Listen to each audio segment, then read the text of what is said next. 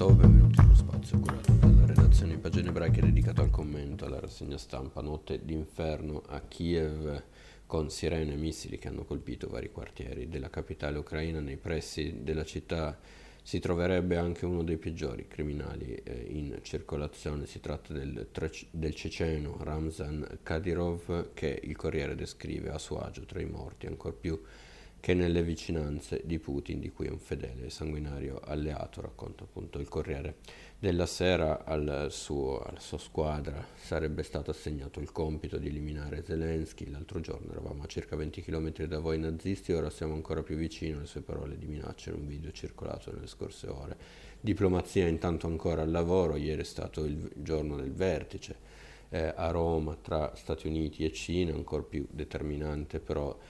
Potrebbe esserlo eh, Israele e eh, quanto almeno sostiene alcuni, il fatto quotidiano, eh, tra gli altri dove oggi si esprimono però anche concetti piuttosto inquietanti come il seguente. Israele come Stato ebraico è la patria ideale di tutti gli ebrei del mondo, compresi i grandi banchieri, che ostentano la visione galattica del potere e nessuno di essi oserebbe opporsi a Israele, soprattutto se fossero alla ricerca di una soluzione meno drammatica di quella offerta da Putin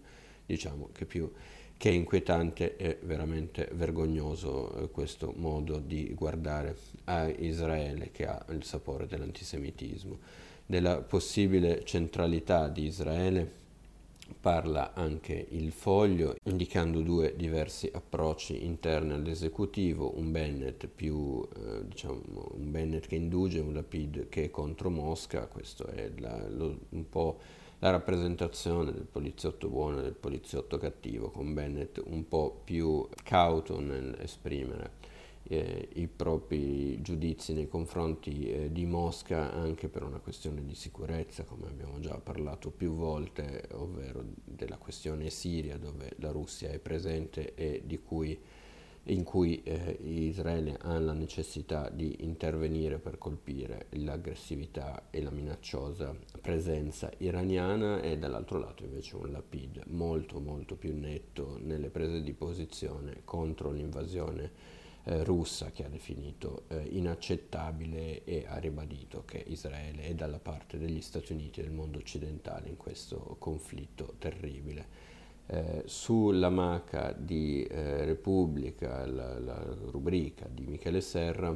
eh, si legge ebrei scampati ai campi tornati alle loro case, la, trovarono abitata da ebrei lieti di approfittarne. Le fughe dei civili dalle loro città in guerra sono a tutti gli effetti deportazioni. Il calcolo è farli scappare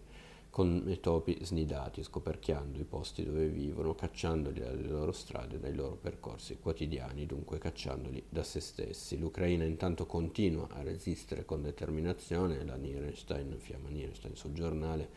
firma un commento in cui definisce Zelensky una specie di Isaac Babel post-Litterman, ebreo e cosacco, ce la può fare come Golda Meir o altri leader eh, ebreo-ucraini scampati e eh, combattenti. Avvenire racconta l'impegno di solidarietà dell'associazione ebraica Tikva, salvate eh, dall'Ucraina oltre mille persone, tra cui 270 orfani. Dove e, e, che cosa sta facendo Roman Abramovic? Si chiede invece il messaggero, l'oligarca russo che vive un momento non semplice, è stato avvistato a eh, Tel Aviv a um, Erbil invece um, sono arrivati, sono stati lanciati i uh, missili iraniani ad essere colpita è quella che Teheran ha definito una base operativa del, Messa- del Mossad, se ciò fosse confermato, scrive Repubblica, si tratterebbe del primo attacco noto contro una postazione di intelligence israeliana in un paese arabo da parte dell'Iran, in una fase